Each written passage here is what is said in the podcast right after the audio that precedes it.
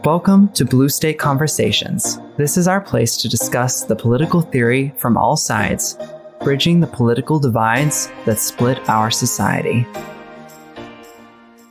Good afternoon, everyone. This is Will and Matthew, and the title of this episode is Revolutions Put the Fun in Funeral.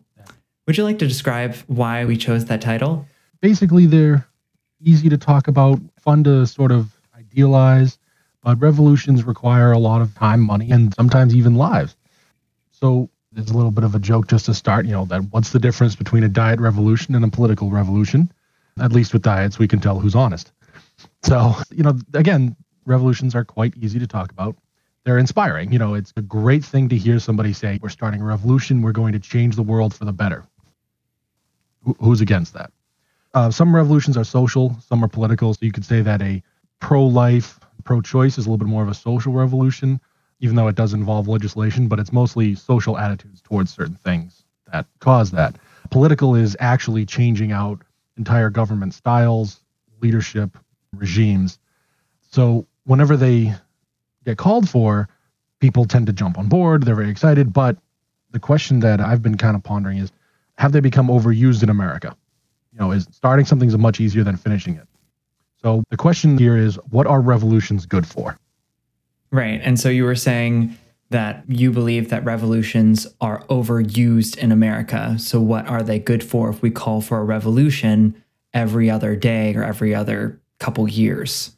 Right. And are they actually something that's good or is it just sort of a an overused word that just kind of gets attached to things because we do have kind of an unusual relationship with revolution. Not many countries have one founding revolution and then are successful for the, a long time on the basis of just that revolution.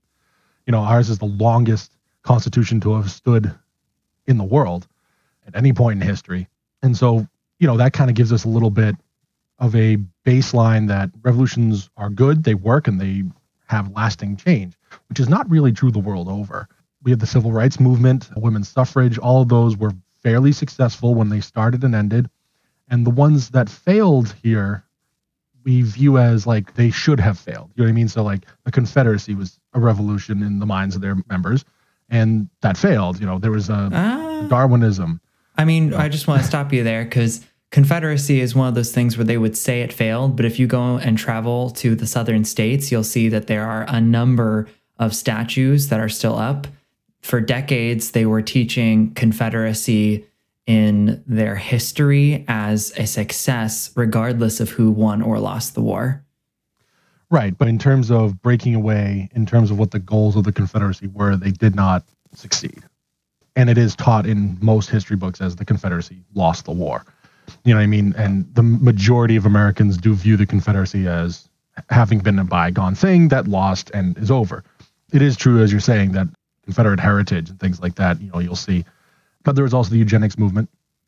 So even though those were movements that were here and they were, most people would agree that they're bad, they end up kind of being counted in our win column. Like we defeated the bad revolutions with the counter revolutions against them. So, you know what I mean? So we, we tend to feel like revolutions here tend to be good. If they're for good causes, then they're good. And if they're for bad causes, then they lose. And so, like, we have this sort of like odd relationship instead of a country that might have had 19, 20, 30 different revolutions all within like the same 100 or so years. And so, for that country, a revolution is kind of like, oh, we're doing this again. You know what I mean? That that country might have a slightly different relationship. Even our marketing uses it. I was just going to say, when you said revolution seems to be overused, really so much of what makes a revolution this day and age where you have social media and podcasts and YouTube videos is it's about marketing. So the BLM movement, Black Lives Matter, isn't just about if somebody believes right. that Black Lives Matter, it's about a lot of things that go around it. It's about the video footage that they get when there's a protest or a riot or the police come to you know shut them down. And it's those little snippets of videos or different politicians getting caught in a gaffe that create the marketing material. And then suddenly you're able to say, this is a revolution, whether or not it meets the conditions of a revolution or if it's a flash in the pan and it's going to be gone right. in the next day. And I think that's why we kind of do need to define what do we mean when we say this is a revolution. I think that's something we have to bring meaning back to the word because there are so many. I mean, the Tea Party was a revolution, but I mean, how long was the Tea Party an effective thing in politics? Two to four years. And we use words now that mean different words than they used to. I was given an idea of this earlier today where my pastor used the word influencer and I just burst out laughing. And of course, since everything's over Zoom, it's not like there was anybody to hear me. But the concept being that somebody that's older than the age of like 30, not to say that 30 is some uniquely old age or anything like that, because it's not, it's still very young. But the concept that anything older than that feels like they would consider an influencer to be somebody on TV like Flo, the Flo, the, the girl that sells insurance is an influencer versus anybody under that age seems to immediately know that an influencer is somebody who gets people talking or promotes some type of view through good marketing material on Instagram or TikTok right. or Facebook. It's not about right. somebody on TV anymore. It's who gets into right. my hand and then gets into my brain and then successfully makes me an advocate, both vocally or through serving or protesting to promote whatever that viewpoint is. That's a real influencer in 2020. Right. And then, you know, I, I, think you're completely right about that. People use words across generations that mean completely different things. I mean, for those who are older, they would probably remember a lot of the communist revolutions. But you can tell uh, just even now today, a lot of people that are under the age of, we'll go with 30 still, they didn't really experience a world with a lot of revolutions. You know what I mean? They like that wasn't the thing that they experienced. So even even their response to a lot of the revolution that happened, like when the Arab Spring occurred, the response to most people was, "Well, it's a revolution, so it must be good." Wow. Right? And not and so a lot of the stuff that's happened as sometimes after that, like in Egypt, the Christians were actually doing fairly well under the dictator. They're not doing as well under the new Islamic regime because they're being attacked almost constantly shockingly, when you're persecuted, you don't do well. Right. So they, you know, for that, but a lot of people would say, well, there was a dictator, so you had to have the, you know, it's not a good thing for those Christians. It's possible to have stability under a dictatorship. The problem is that the dictatorship only lasts as long as the dictator is in power. Right. They were talking about the Ukrainian revolutions. You know, there was one back in the early 2000s where they showed up in Independence Square and they kicked that guy out and he ran out of his mansion with a bunch of bags, boarded a helicopter, and nobody's seen him since. He's he's somewhere off having a good time. Probably found an island somewhere. Exactly. Argentina seems to be a popular destination for dictators. New Zealand, but, maybe. Eh, yeah, you know, a lot of space, not many neighbors is always a good spot. But again, for a lot of people, they would when that occurred, there was like, "Oh, that's good. He's a dictator. He's doing that. You know, he's there's corruption. There's it's party control." So people don't understand what actually had to go into that revolution because the police were used multiple times against the protesters. Mm-hmm. And the protester response was not based on being violent back or escalating. They had a plan and an action that went into it. So I was thinking that, you know, we should maybe start by defining revolution and then we'll just kind of maybe think about what are some of the pitfalls that are kind of common today, at least in my opinion or in your opinion, in revolutions. Sure.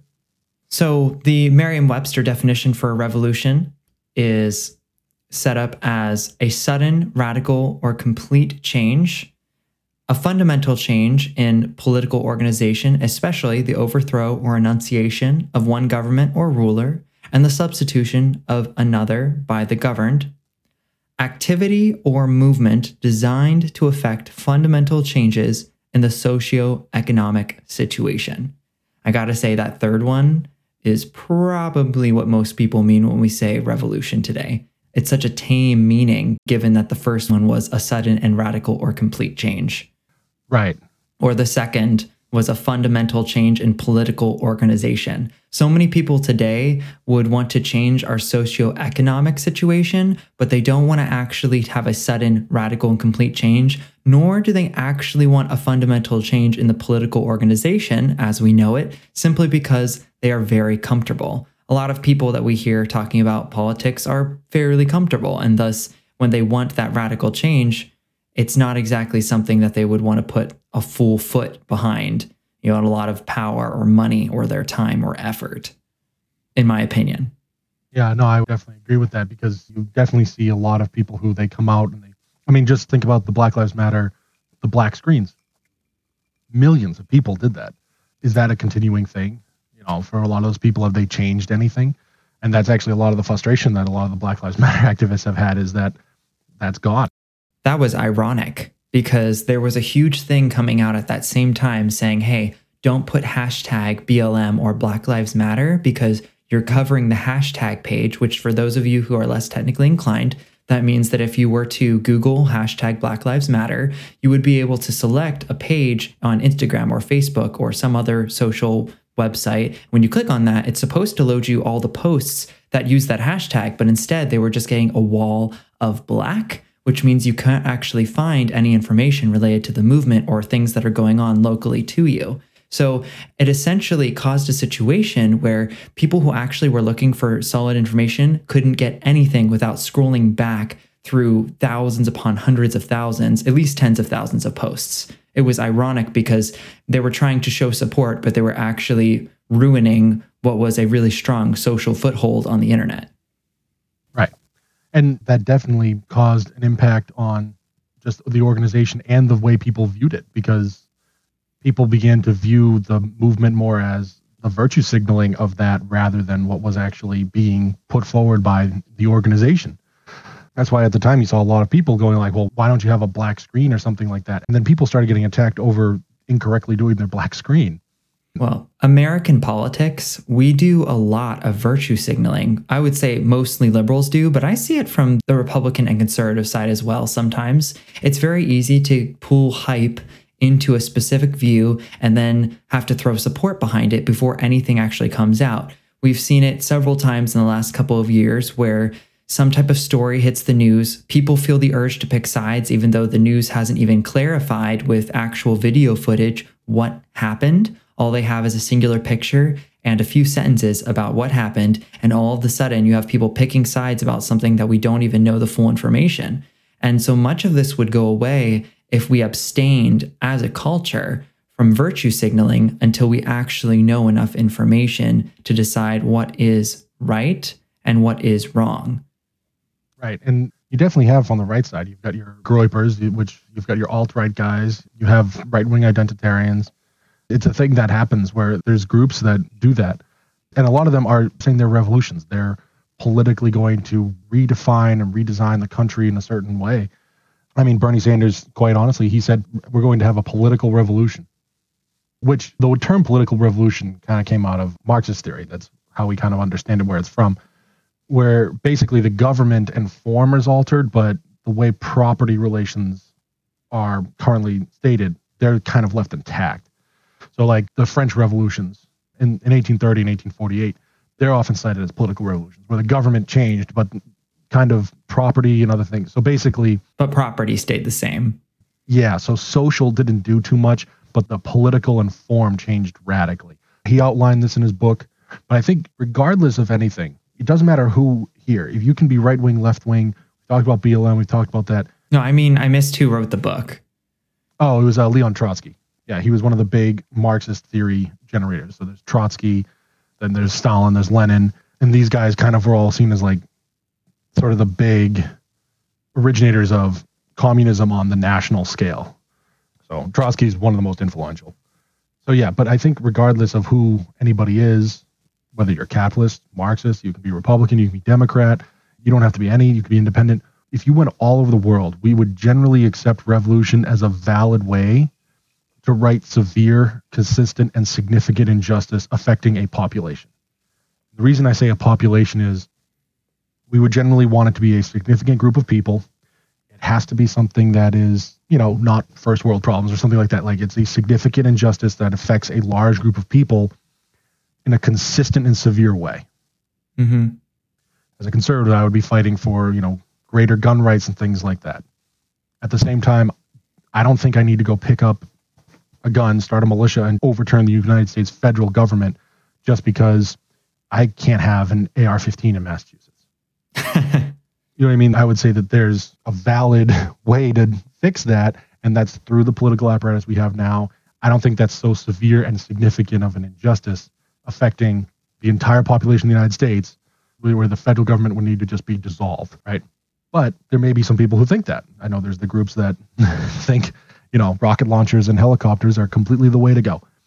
I mean, I wouldn't mind a helicopter. That would be nice. Right. But I don't think I need missiles on it. Right, yeah, maybe just a, maybe like a nice squirt gun. So you can just annoy the crap out of people.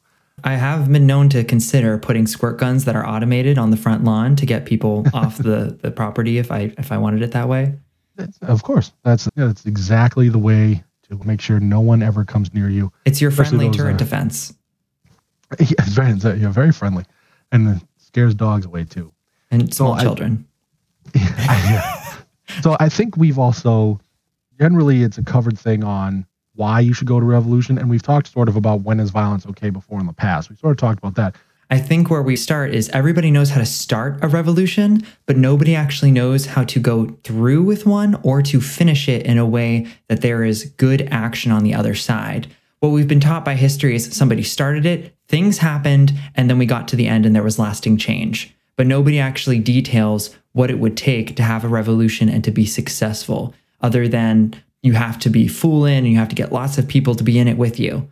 But that doesn't mean that you're going to be successful. And that's why we ended up with this conversation of going into the conversation of the pitfalls of revolutions. Yeah, that's a really good clarification. I think that's really what I've been trying to say, and uh, thank you for saying it in a better way than I did. So I think for me, the big one is that your cause being just and righteous does not mean everyone will agree with you. If you decide to overthrow the government, the government's going to have something to say about that, right? These things are going to take time. You know, there are going to be people who resist.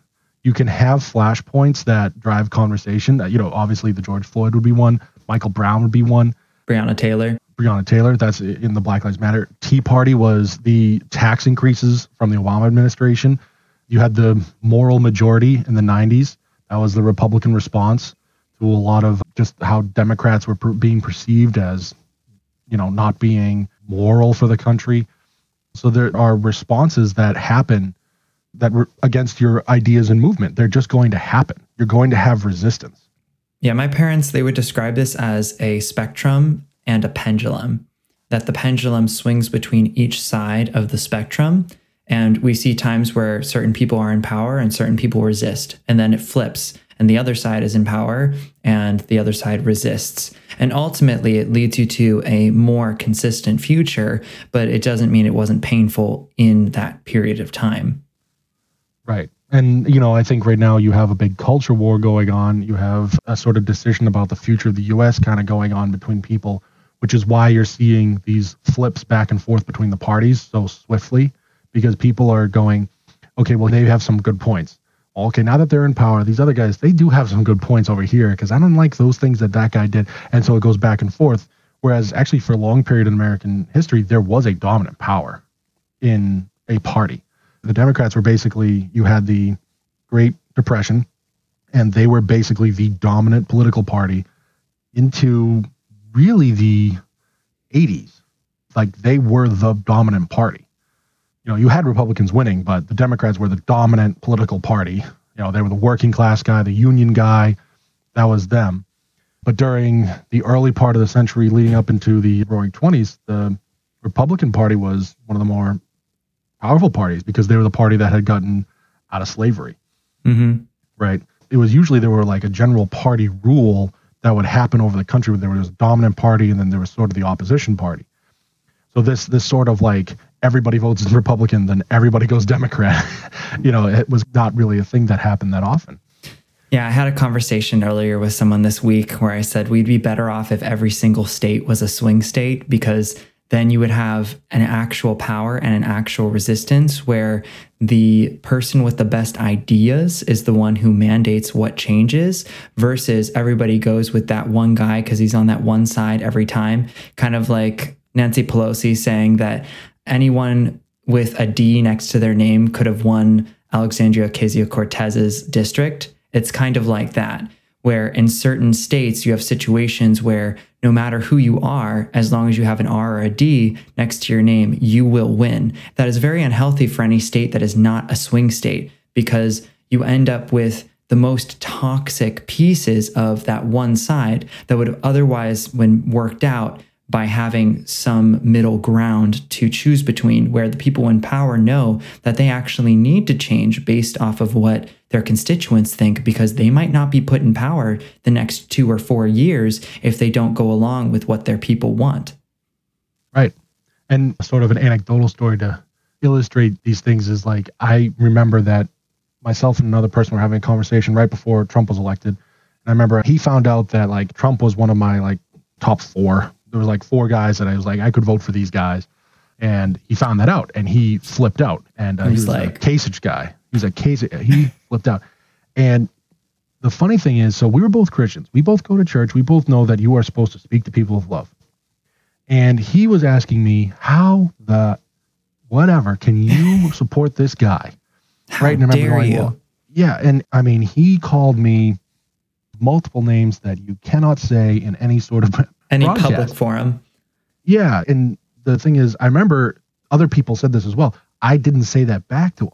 I was just telling him this is why I think this was, but he continued to call me names, and other people afterwards were like, it was amazing because his whole point of calling you names was he was saying that you were supporting a guy who was rude that's but deeply then he was ironic. being rude about, and that's why even though his point was that look, I'm supporting a morally righteous person, it got completely lost because he spent the whole time being nowhere close to being the image of righteousness, mm-hmm. and that ruins your message. Absolutely. So when you meet resistance, that doesn't mean that that's the time to just be like, oh, you don't agree with me? Well, how could you be so dumb?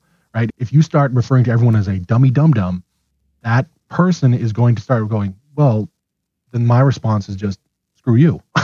right? Mm-hmm. My that's that's going to be my response. Thank you. We're done. And now you have no way to get the message across because your message is contained in that. Well, there's a meme that pulls this together and it's a terrible meme. But what it says is if I'm a racist for voting for Trump, then you're a pedophile for voting for Biden. And it's terrible because there's nothing out there that's going to say with 100% certainty that this person is that one thing or this person is that and therefore you are this. And now, obviously, you can view that in one way or another. You know, someone's gonna be like, "I don't support a pedophile. That's right wing slander," and then and then it goes the other way. It goes the other way, and now your messages of why you like these candidates have just gotten completely lost in me screaming in all caps at you. And this is why American politics are a complete dumpster fire. That's why it's a good, it is a good time. It is entertaining though at times.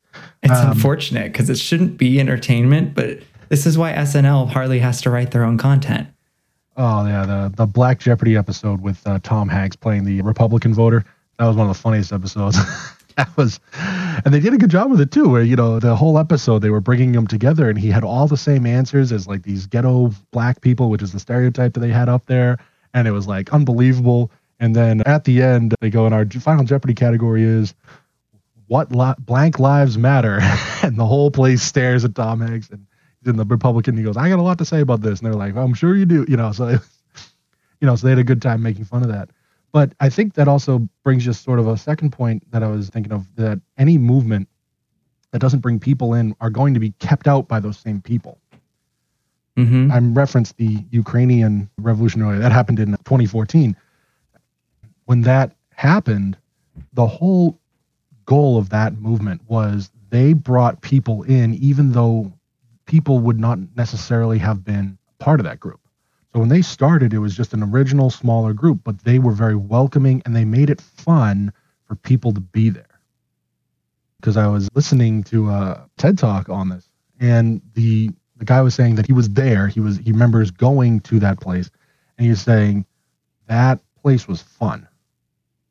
You could take your kids there, and it was like a good time. And so, even though people were not necessarily supportive, they would go there, have a good time, they would be drawn in by it, and then they would support it. So then what happened is the second the police moved in and beat those people, that's when the populace suddenly turned around and went, whoa. And then the party that was supporting the dictator suddenly went, ah, we like our heads too. You know, so you want to have order and purpose in your movement because emotion and passion is good. It, you know, it, it starts the, the, ball fire. rolling. Right. That's the fire but it has to be turned into a purpose because you can't maintain rage forever. It's just unhealthy. Mm-hmm. you know, I can't hate my job to the point that it gets me up in the morning to go to the job. That's not something that, you know what I mean? You can't just be so angry at something or so, and then just use that to drive you.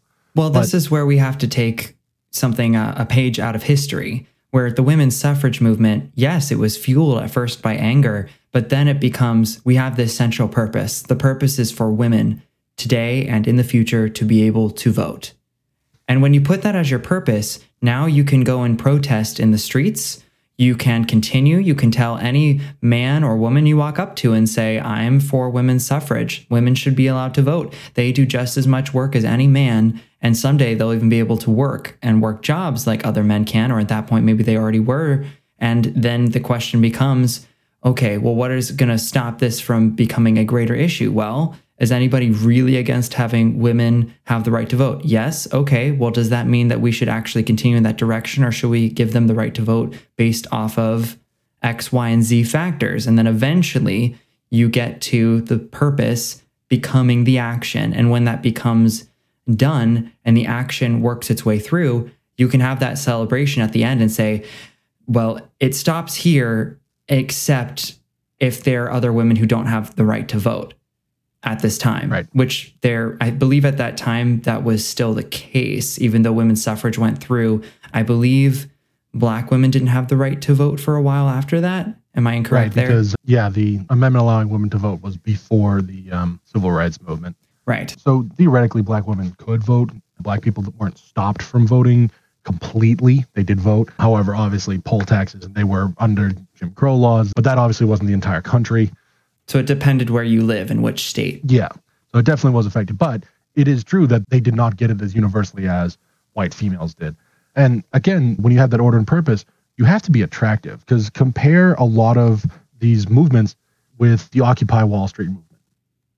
That was a movement that a lot of people very angry. They had a lot of emotion, passion. People were in the streets for months. I will say it is pretty amazing to look at the women's suffrage movement and see these women wearing long white dresses. They didn't right. have to push a moral agenda with what they wanted to get their point across. By all means, they were wearing exactly what they needed to to get by with the morals of that day. Even if their personalities and the loudness that they would have had to push through what they needed to the people might be considered like, oh, you know, they're being too loud. They're women. They shouldn't be doing that. They were still being supportive of the morality of the day by what they wore, which is not something you see today. People push the limit with their bodies. There's a picture of a woman out in the streets of Seattle completely naked and yeah. there is nobody who's going to say that that's a morally okay thing unless you have a morality that you built off of your own direction in life. But most people would say that being naked in the street is not a morally positive thing. Well, yeah, exactly. The more stuff that you have someone sign on to, the more they can not want to be part of it. Because if they're saying, well, look, if you want to join my movement, you actually have to support these 15 other things so you can have somebody who wants to sign up and they'll say, I'm 4.1. This is a good point. I love it. I'm excited about it. I want to join you guys. And then the second you come in, it's like, well, if you don't support these other 15 things and you don't support points seven, eight, nine, and 10, then that person might go, well, I, I can't sign on to those things because that's not something that I want to be in. Like, again, that Occupy Wall Street movement, eh, the place was just, there was trash people were going people were using the street and the park as a restroom. It was becoming like a real issue where people were looking at it and going i don't want to be a part of that right? Whereas that was being contrasted at the same time to the tea party rallies that were having perfectly uh, cleaning up after themselves. It was calm. They were there with a message and then that message got through whereas the occupied wall street message got lost in the noise that they were generating around it. And then when you start saying, look, come in here, you have to support that, those people that you say, all right, if you don't support this, then you're out, the people who are out are going to go, cool, you're out too. Once you start drawing those groups and like, you have to be in this group to be in here, you have to do this to be in here. And if you don't, too bad. This is how groups split. Right. This is how groups split, and you create inherent conflict. And when you create that conflict, you no longer have a united voice. And people who left are able to say, that group was supposed to be super loving. I thought I had a family with them and they understood what I was going through. Turns out they were a bunch of X, Y, and Z's. And I'm not willing to accept what they say. So when you're doing that sort of thing and keeping things attractive, when you're keeping things as a thing that someone wants to join, you also have to remember that you need to keep the main thing the main thing. Your stated goals and missions need to be clearly outlined, and then you need to stick to them. It's very popular nowadays to tack things onto the movement, but you have to remember the more things you tack on, you can actually swallow your initial goal.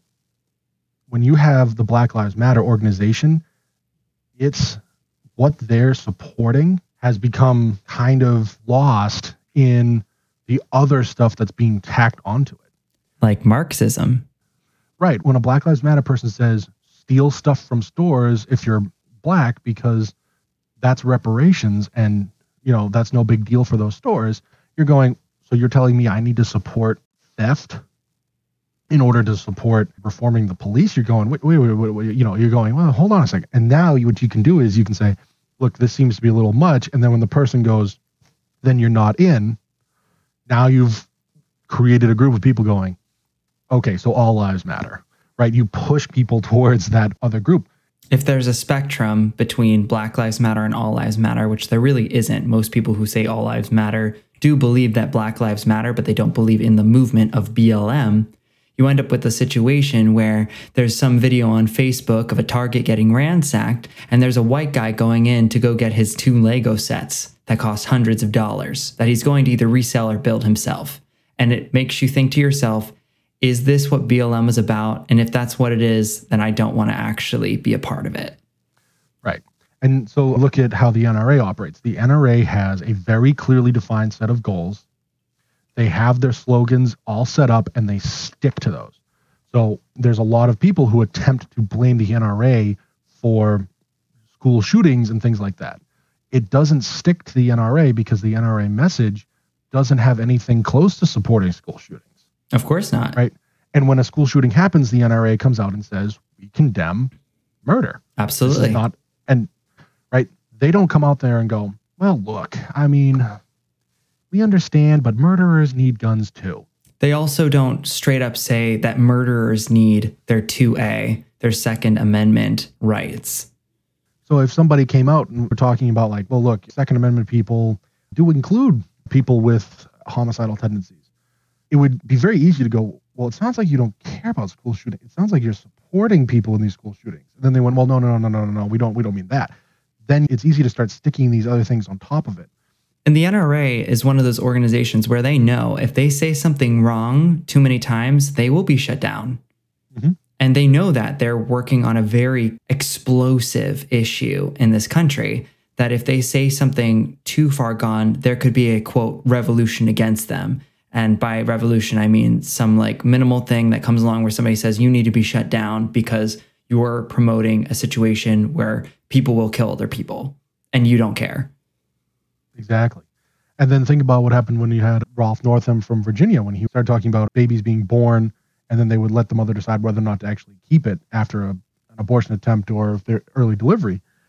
That sounds a lot like support for infanticide. And then when that came out, a lot of pro choice advocates, instead of going, yeah, that's not what we're talking about, went, well, you know, it still is the woman's choice. He's got a good point there. You know what I mean? When you start doing that, people start going, well, that sounds like you're okay with infanticide. And some of them are. The worst part about the pro choice movement is that a number of them would be willing to say that they know that it's a human. They know that the heart is beating and they know that the child feels pain, but they're also okay with abortion. Right. So you had the Born Alive bill shot down in uh, the House and Senate. And when that happens, you have people going, whoa, that sounds like you guys are just no limits, no restrictions, nothing. And then people go, look, wait, look, no, no, no, no. Safe, legal, and rare. And that's what most pro choice women would say is that they don't want right. this to be birth control. They just don't want to have, and here's the best thing that they're for they don't want coat hanger abortions, which could cause the woman to also die. Right. But if you're wondering why the number of females in the pro life movement has skyrocketed, it's because they've been told, well, you have to be for abortion up to the point of birth and maybe a little bit after. And you have to be okay with the shout your abortions. And they're going, well, I don't like those three things. I just thought that if a woman needed one, like she should get one. That, that was me.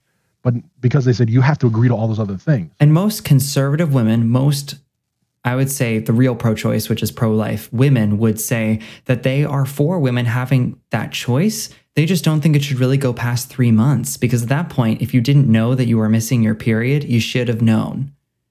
Right. And I remember the pro life movement had a huge argument over the rape and incest inclusions. That still is, that's, you can still find dividing lines there. But the thing is, the pro life movement, they're not kicking out people who are in between some in amount. between those of course not. Well, the thing is, that's where with pro choice, like you just said, they say you need to be okay with all the way up.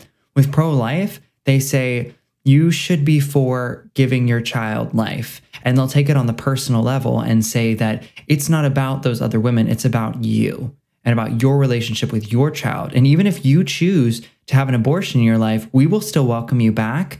We want you to get the care that you need because that impacted you in such a profound way.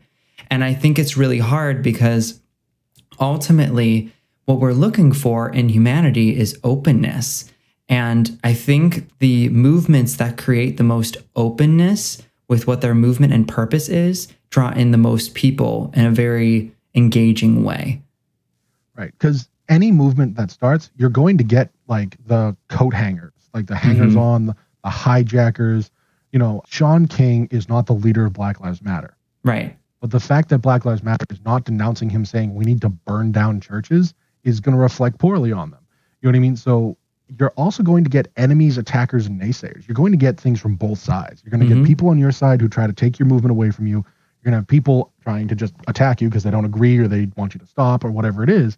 And that's why you have to be super clear about your purpose. You can't add lots of things because once you start adding additional things, anyone's free to say what BLM means to them is what BLM means, even though that's not the case. Somebody should be able to say back, no, this one statement is what BLM is and shut them down. That way it doesn't take on a new life of its own and suddenly become useless to the original meaning.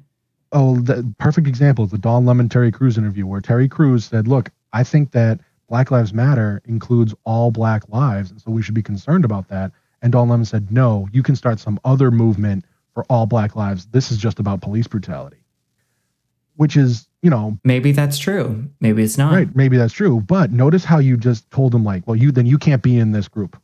What he should have said is that's a really noble cause, but it's not what this is about. Right. But he also will then go on and talk about at other points in time that it does include all these other things. Unfortunately. So now people have to figure out, well, what is he actually for? It's easy to attack you. You can be castigated as a certain thing a lot easier. So your movement's going to become what you allow it to become. All of a sudden, BLM includes universal mail in voting as opposed to absentee ballot, which absolutely anyone could do, but requires that extra step of sending in a form to your specific voting agency in your area to have them send back a ballot that you fill out and then send back in because that's just too hard. And what gets under my skin about this is there are plenty of black people saying, We're not stupid. We know how to do absentee ballot. And I don't understand why we create this issue where we're like, yeah, people aren't smart enough to be able to do absentee ballot. So we have to send a ballot to every single house in America to make sure that they vote. I have never needed to dumb down something for my neighbor. And if they happen to be black, that's not going to cause me to go, wow, you must be dumb. Like, that is not assumption that I make. But constantly, we're told that from American politics that we need to just make this super easy, even if there are downsides, because what if they won't go to the polls in November? And it just it gets under my skin so much because like my neighbors are literally black and they're very intelligent. They own the biggest house on the street and we don't live in a super big area. They just happen to own a bigger house than I do. Well, they could only be figuratively black if it was Rachel Dolezal. Ouch. But yeah, But yeah, you know, you can move it all the way back to when we were going into Iraq and Afghanistan. You know, when that was happening, if you had any questions about going into those places, the anti-war movement, you know, stuff like that, they were saying, look, there are things happening to civilians in those places. We have to be careful about war crime. And then the problem is a lot of the response back from some people was quite literally, well, they deserve it. It was like, oh, Ooh. okay, they don't actually deserve that. But you know, when people start responding to that, suddenly you start seeing people kind of back up. Then all of a sudden you get people going all the way back to actually this was not a good idea. Actually, maybe uh, you know, and you can have that war weariness that develops because some of the responses that come back. I mean, that's the thing going on right now with a lot of the mask mandates. The reason people are attacking the mask thing is because it's a flashpoint for issues that are going on behind it. When Michigan's governor says you can't travel to your own home, that you your own lake house that you own, you cannot go there. When she's closing down parts of stores that include seeds because she doesn't deem them essential, when the governor of New York is saying this is what food is, you know, when they do that, people start going, "Hey, I don't They start saying, wait a minute, I can't go Yeah. into Lowe's and buy a shovel. Are you serious? Right. So what happens is they find the mask thing that has become a flashpoint. And honestly, the reason it's a flashpoint is because it was a Trump versus the media sort of thing, right? They atta- hmm Trump wasn't big into the masks, so it was easy to attack, you attacked him on that. That's where that flashpoint comes from. So even though the majority of Americans are wearing masks, even though it's not like a real big thing, it's the reason those things are popping up is because of the stuff going around it. hmm Well, there's a constant cycle where if Trump says something or does something, the media has to counter it with something opposite. And it's the most ridiculous thing because ultimately it's like everyone's acting like a five year old. Well, I mean, they, she he pardoned Susan B. Anthony, and then people were writing stuff about how she was a racist. You know what I mean? It's just like, look, just good. you know what I mean? Like people were opposing the pardoning of Susan B. Anthony. Why? you know what I mean?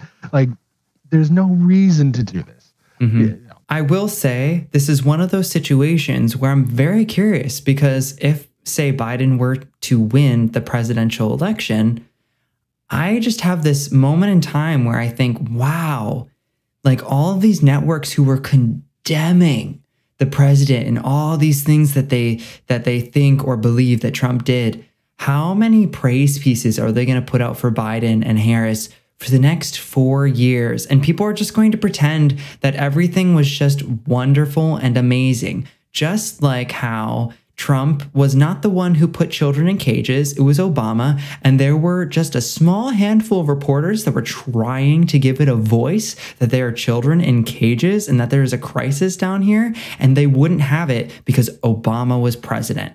And it's just one of those things where it just gets you so fired up because you're just like, man, we could have solved this day one, not day one, in month one or month two. But instead, we waited until somebody else was in power to say that that is inhumane treatment of other human beings.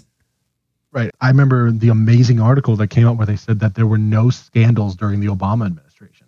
And I, I it was an unbelievable statement. The, this, the and it's like they forgot how many things happened that you could literally Google the number. You can Google Obama and scandal and the same just Obama scandal and you'll get one of those articles that say there were absolutely no scandals and you'll get another article that was like here are the few dozen scandals one of which was when Obama was in office and Hillary was Secretary of State, and Benghazi happened. Multiple people died, and she said it was because of some video on YouTube. They And jailed the guy. Right, and they have the audacity to say that there was absolutely no scandals over the Obama presidency. it's The like that rainbow. Right. It's a rainbow moment where we're just like, there were no problems. And it's like, these are not the droids you are looking for to steal from Star Wars. Because you get to the end and you're like, wait a second, did we miss something here? And then you spend the next four years with the other power in charge saying, wait a second, cages. And then you look over and you go, wait, but it was him? But we trusted him. He was good. And then we flip and we go, oh my goodness, he made mistakes. How horrifying. Right. And I, I think this is kind of key. I think the, the last point I kind of want to bring up is that self evaluation is critical. That you need to be asking yourself constant questions because there are going to be people who are coming after you and they have an agenda because they want to get you. I mean, the best version of this was that stupid reporter question when they asked Trump, they said, do you feel any regret for all the lies that you've told Americans? Yeah, I might be paraphrasing that a little bit, but that, right. that was the general gist of it. Which it's like, that's useless. What is he gonna go? You know what? Now that you've asked me, you know what I mean? He's not. There's no point there, right? Right. That's literally just you sitting up there grandstanding. a few days ago, Trump was asked, like, hey, are you rattled by the fact that there was some person shoot on the front of your lawn in the White House? And he was just like, do I look rattled? And the answer is no. And they're just looking for him to just have some sort of weakness and be like, yeah, it was really scary. And then they would have gone and reported and been like, oh, Trump was scared of somebody who was shooting someone on the front lawn. Right. Uh, yeah. right. So, and the thing is, there's, you know, what's going to happen when Obama was in there? Fox News was asking those questions. Exactly. There will Right. always be someone to ask the opposite side. And there's Right. also the irony with Fox News too, because they like to say that they're not mainstream news. They are mainstream. They actually have the highest viewer count of any mainstream TV station. Well, Tucker Carlson is the entirety of uh, primetime television at this point. right. So they will try to say as often as they can that they're not mainstream, but they are mainstream. They're just mainstream of one side. And they're the only ones to be mainstream of that side. right. And uh, think about it. When Fox was first starting out, what was like the big Fox angle? They were a revolution in news media. Which, if you think about it, it is kind of revolutionary because up to that point, it would have just been small newspapers or very small YouTube. It depends when Fox News was started, as far as I would say it was back then, it was just small newsstands that were able to promote a specific viewpoint that was not democratic or liberal. Yeah, I mean, the media has typically in this country leaned left. It's not been a typic to have a large, dominating ratings group that is conservative focused is a fairly new thing. But again, when you give BS answers and when you give BS questions and when you you need to know why you did whatever you did because anything that comes across as a dodge or anything like that, like People will drill into you for that reason. Exactly. So, for example, when Dr. Fauci gets up there in front of Jim Jordan and Jim Jordan says, Can we vote in person? You know what I mean? Can we go to church? Because he goes, You've been saying that these protests are okay to go to, but then you're saying you can't go to church and you can't vote. And then all Fauci did was go, Well, I'm a medical person, not a political person. Everyone in the room knows that that was a dodge. Absolutely. Right. Now, Jordan should have gone after him by saying, In your medical opinion, so he wouldn't have had that.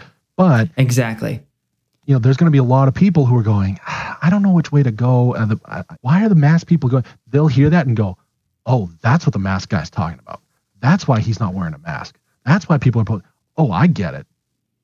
And then you have a lot of people there saying that an agenda is being pushed. I mean, there are weddings and funerals that are being canceled across the country. People like brides who've planned for years and don't have the ability to enjoy what they did. That's causing harm in people's relationships. That's causing them to miss out on important things in their life. And then everyone's saying, look, everyone is going to do this. And then you have these George Floyd and John Lewis funerals, and people are packed shoulder to shoulder. And that's when people start saying, Your grandma didn't matter. Your wedding didn't matter. Right. And so the question's coming why wasn't that 50% capacity? Why wasn't that socially distanced? And when the answer is, well, he's important. And this is when you also start getting the question or the statement in sarcasm that now we know that COVID 19 only affects people that are at, in churches or funerals of the unimportant people and weddings of the unimportant people, because it obviously only affects people who are in close proximity at those specific instances rather than COVID 19 stays away from the protests out in the street where people are packed shoulder to shoulder, literally holding arms with each other. Exactly. And there are pictures where people are like, oh, they're all wearing masks, are they? And they just circle every single person in the picture with like 200 people in it, where like 30% or less are wearing masks. And then for the next three weeks, you're wondering when you're going to see an article that says, hey, the people that said that they were at a protest were more likely to get COVID 19, and they never come. And you think to yourself, oh, this must be because the media is slightly biased and they don't want to publish that information to us. So we have to assume that it's true or that it's at least questionable. And that's the best you can do in today's climate. Right. I think the biggest thing about anything you do with anything, no matter what you're doing with revolutions, movements, groups, you need to be honest and then you have to be committed to it. If you make a statement, for example, Hank Newsome, the BLM leader, when he, he said, We will burn down anyone opposing us, he said that on Fox News. And then the anchor was like, That's kind of violent. And Just the guy a was like, little. We're not, yeah. And then he was just like, What are you talking about? Nobody's violent. You know what I mean? When you do that, people are going to go, you know, Then you don't really mean what you say. Right. Mean it. Mean what you know. Another one that happened recently, right? There were several celebrities who went in the Democratic National Convention and they were like, We're fighting for our lives. They are not fighting for their lives. Absolutely. They are going not. to be just fine. If Yeah. Donald Trump won the presidency, there is not going to be a mass slaughter of Hollywood celebrities. On the third night of the DNC, Kerry Washington, who is a phenomenal actress, she's the main actress in Scandal, and she is amazing. And it was just really interesting to me because I'm watching her say that, like, vote like your lives depend on it. That was the quote of the night. Everybody kept saying it. And I'm just Right. listening to these people and I'm like, anyone who's in Congress that says this is just morally bankrupt because they don't even pay for their own health care, let alone have concerns about their own personal security. They just want your vote. And then I listen to Kerry Washington, whom I respect as an actress, and I'm just like, you're rich. Why what are you telling people to vote like they mean it, like their lives depend on it, when you don't live in the hood? You don't know what a quote black person lives like because you don't live there. And, and it's really interesting to me because she, as an actress, played a character that didn't come from the hood. She came from a family that sent her to the best schools in the world, who taught her to be powerful, who taught her to work twice as hard as any man to get half as much. And then she comes out and says these things that are the complete opposite because that is what she is being told or what she feels she needs to push in order for her politics to be made known to the world. And it just makes me sad because it's just not genuine. And if she believes it, then it's just not real. And she doesn't actually know what it's like to be a part of the working class. Yes, she works, but she's working in an entirely different echelon. She's working in the top tier with the most expensive people who have the highest billing rate in the entire country. Right. And, you know, we're talking about mail in voting, we're talking about stuff like that. When people get up there and they go, there's no evidence of fraud. There's been multiple, there was actually a Republican who almost stole a seat in North Carolina. I believe it was North Carolina. And like they got caught. And it's like, well, And that should be condemned. right. But they're just like, yep, there's no, I can't even think of an example. So, what's funny about that when you say that is it's a Republican candidate. The left leaning media should be the most upfront about a situation like that. But because it's against the narrative that they have, they are unwilling to condemn somebody on the right for doing the exact same thing that the right is now saying is possible for the left to do. Right. And so what ends up happening is, is you've now just created your movement is, all right, if you want to be a left winger, you have to think that these things are true or these things are not true. So you can't be a left winger and go, look, there is vote fraud. Know what I mean? Look, I, you know, You're hey, suddenly I- stuck. You have to say you- what you mean. You have to believe it, even if there's nothing to say that it's true. Right. Yeah. And so again, you have to be honest. If the left wing came out and said, look, there is voter fraud, but we're in the middle of a pandemic, and so we should have people have the ability to mail their ballots in. We should take this differently. This is when they should be saying that the electoral college exists for a reason. And if there is going to be some minimal amount of fraud, at least we have the electoral college to make sure that it is mandated that it doesn't take over the entire election because it would be very difficult to do so. But this would require them to actually have a twist on their words because all of a sudden they'd have to admit that the electoral college is necessary. Very few people complain about things when they win at them. It's right. So again, there was another uh, candidate for office. I believe it was a mayor candidate, and they pretended to film themselves getting kidnapped, try and get the sympathy vote. You know what I mean? That's and it's kind of like, look, you got to be honest and be committed to your stuff. And if it falls down flat, then you got to reevaluate yourself. That's why that self evaluation is so critical. That sounds almost as bad as Warren releasing information about how she's like 1% from a Indian tribe. yeah, one in 1,064th. Yeah, whatever. Eh, but whatever, who's counting? Exactly. So I think, you know, we've sort of talked about some pitfalls. And so I think just going forward in terms of what works for America is kind of the question that I would have because we've talked about the stuff that's bad. We've ragged on all of our favorite whipping posts. Um, so I guess the question just to kind of pose to you is what works for America? What works for America? That's so difficult. That's such a yeah. Just to be you know to be specific, yeah. Um, I think that we as a country need to get on board with social injustice isn't going to go away if Biden and Harris become president. And my issue there is people are pretending like something is going to change just because you elect a president who is quote left leaning and meanwhile he's in politics for almost 50 years and Harris herself was a supporter of the police by her actual position and so you run into the situation where nobody's actually going to be happy if those two people are elected but it's not going to create a situation where we're going to run into justice reform. We're just going to push it off for another four years. So, what we need is for a situation with BLM to say that we need police reform and we need it now and we need it across the entire country. And they can't include all these other BS things that aren't related to improving Black lives. And from that perspective, there are lots of revolutions that could work in this country, but we need to be very direct in what the message is so that it doesn't get lost. Because too many people are saying that a movement belongs to everyone. And it doesn't have to, but you need to be as inclusive as possible of what people think and then say that this one tenant is what we are going for. And we need this first. And then if other things come off of it, they can start, but we need this first because this is becoming an issue that involves so many people. So many people are going to jail for things that are not as big of a deal as they should be. So many people are dying because somebody pulled the trigger without thinking, without recognizing that it's going to be a volatile situation and you're going to have to decide what to do in that moment in a difficult situation.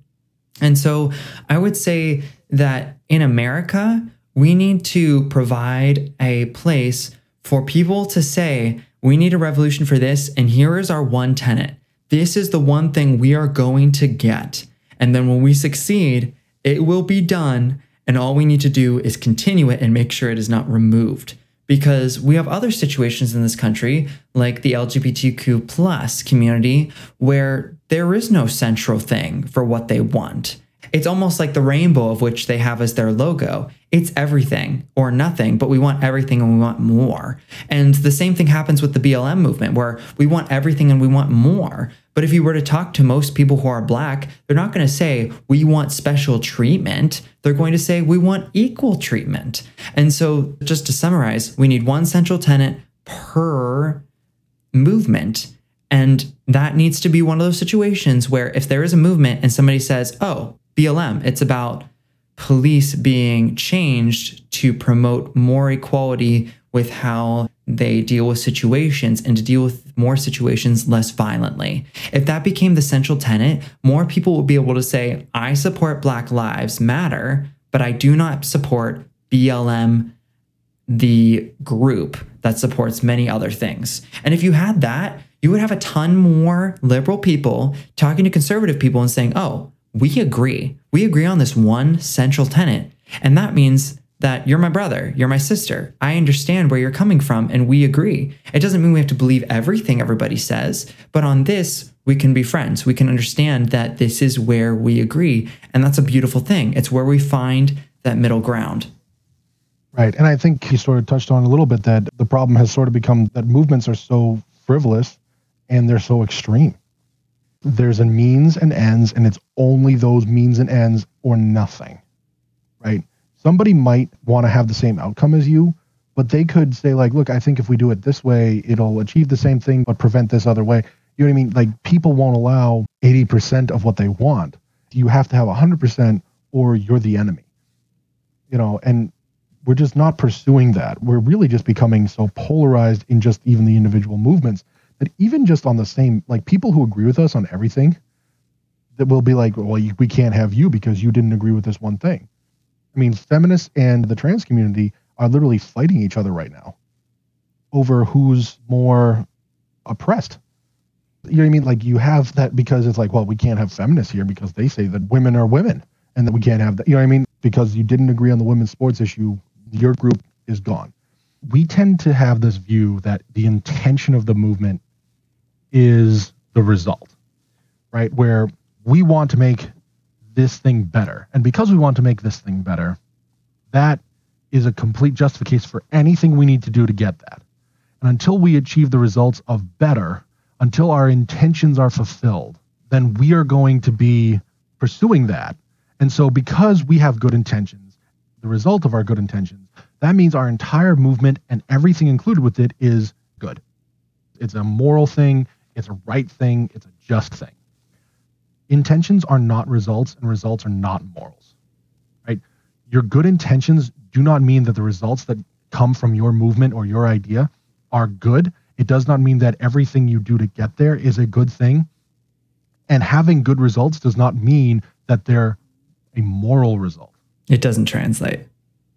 Right. These things do not just translate across. There's an argument that uh, completely free and unrestricted abortion lowers the uh, amount of abortions happening. A lot of people say, so we should just, it, abortion should just be free on demand, and that would mean it would go down. But it's like, that doesn't address any moral questions whatsoever. It just says that if you have open freedom to do whatever you want, then it'll answer the problem.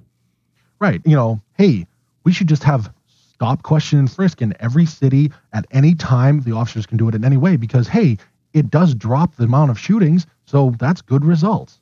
Even though it supports the potential for police brutality in every exactly area. Because when you start just saying, well, look, my intention is lower crime, less shootings. My result is that it did happen, so therefore it's good. It does there's more to each one of these three things than rather just look. I had good intentions. Uh, the results happened, so therefore we're done. It's a good good job, everybody. Right. The same thing could be said that if we banned all guns and literally went and stole every single gun from every criminal and every law abiding citizen, that suddenly nobody would be murdered and there would be no school shootings. And you might accomplish there being no school shootings, but then there would be school stabbings and there would be more burglaries, violent burglaries. And why can't we then use that policy for anything else? Right? Why couldn't we then say, hey, look, homophobia is wrong, so we're going to imprison homophobic individuals? We're going to come to your house, take you out of your house, and put you in prison for a homophobic comments. You tweeted, we are going to take you. Right. You know what I mean? Because, hey, look, homophobia is killing people, right? It's uh, transphobia is killing people. That's an argument that's made. So that that's why the suicide rate is so high. Exactly. Like, let's go take care of that. We are saving lives by doing this. Right. Right. And then you run into the situation where people say, if it just saves one life, then we have to do it, which is a terrible way to make a single decision, by the way. Right. Or you have a more current concrete example. There was a house in California that was apparently it's a TikTok house. I didn't know these things existed, but they do. That was having parties and that obviously broke the state's rules on quarantine. So they shut off utilities to that place. Which is insane. But imagine if they just shut off utilities to all the churches. Oof. Right? Imagine if they just, well, you disagree with the government, so we can shut off your power. Like, imagine if that became a thing. Like, you know, you can see where these things start to go. But hey, look, the, the intentions are good, right? The intentions are we're saving people from coronavirus. And you're hoping for the result is that those parties have stopped. Well, this is how you run into the same situation where California says that people in churches are not allowed to sing, even if they're wearing masks. Versus on the East Coast, we've been saying for decades that it's so wonderful we live in a country where we're not oppressed for our beliefs. And then you look to the other side and you're just thinking, oh my, they're literally being oppressed for what they want to do with their time and with who they want to do it in, even if they're socially distanced and wearing masks, they're being told they can't do these things. That's fairly close to oppression, even if it doesn't come to the point of people coming in and hauling them off to jail. Right. And I think, you know, that's why we just have to realize that when you're in the middle of these movements, when you're fighting for change, when you're fighting for these things, you have to sort of remember that when you're having a good time, when you're in the struggle, when you're out in the street, those choices that you make are going to affect your perception, your results, your movement. You can give the power away in your movement just as easily as you take power movement. So we have to be more considerate of what actually is going on in our movements, what we're standing for, and why we're doing it. like what's the end goal? How are we starting this? You know, who are we going to allow in here? Where's the line? Those things have to be addressed. Absolutely. It's definitely something we need to address better in this country. And I think the main point that we're coming out of this is that people need to have conversations with other people about these types of revolutions that we see and try to find middle ground on a central tenet or two that is supposed to be the central tenet that they can agree on, regardless of where they come from. Because this is a country built on people having discussions and disagreements and finding that middle ground. Right. I mean, the, the people in America still have power. That's a very true statement. The government does not control all things. Exactly. I think just the thing to leave everybody with would be do you agree with that statement that intentions are not results and results are not morals? That would be something I think just to leave to everybody to move forward from here when you encounter all the revolutions and movements and changes and social programs and influencers that are out there maybe that's something to think about when you're sort of approaching, hey, should I get on board with this? Thanks for listening, and if you have a comment, question, or rant, we'd love to hear it. Email us at bluestateconversations at gmail.com, follow us on Twitter and Facebook, and find our articles on Medium. If you like this podcast, share it with a friend. No matter what state you're in, blue, red, or purple, there is always room at the table to discuss your views in a way that lets us all grow.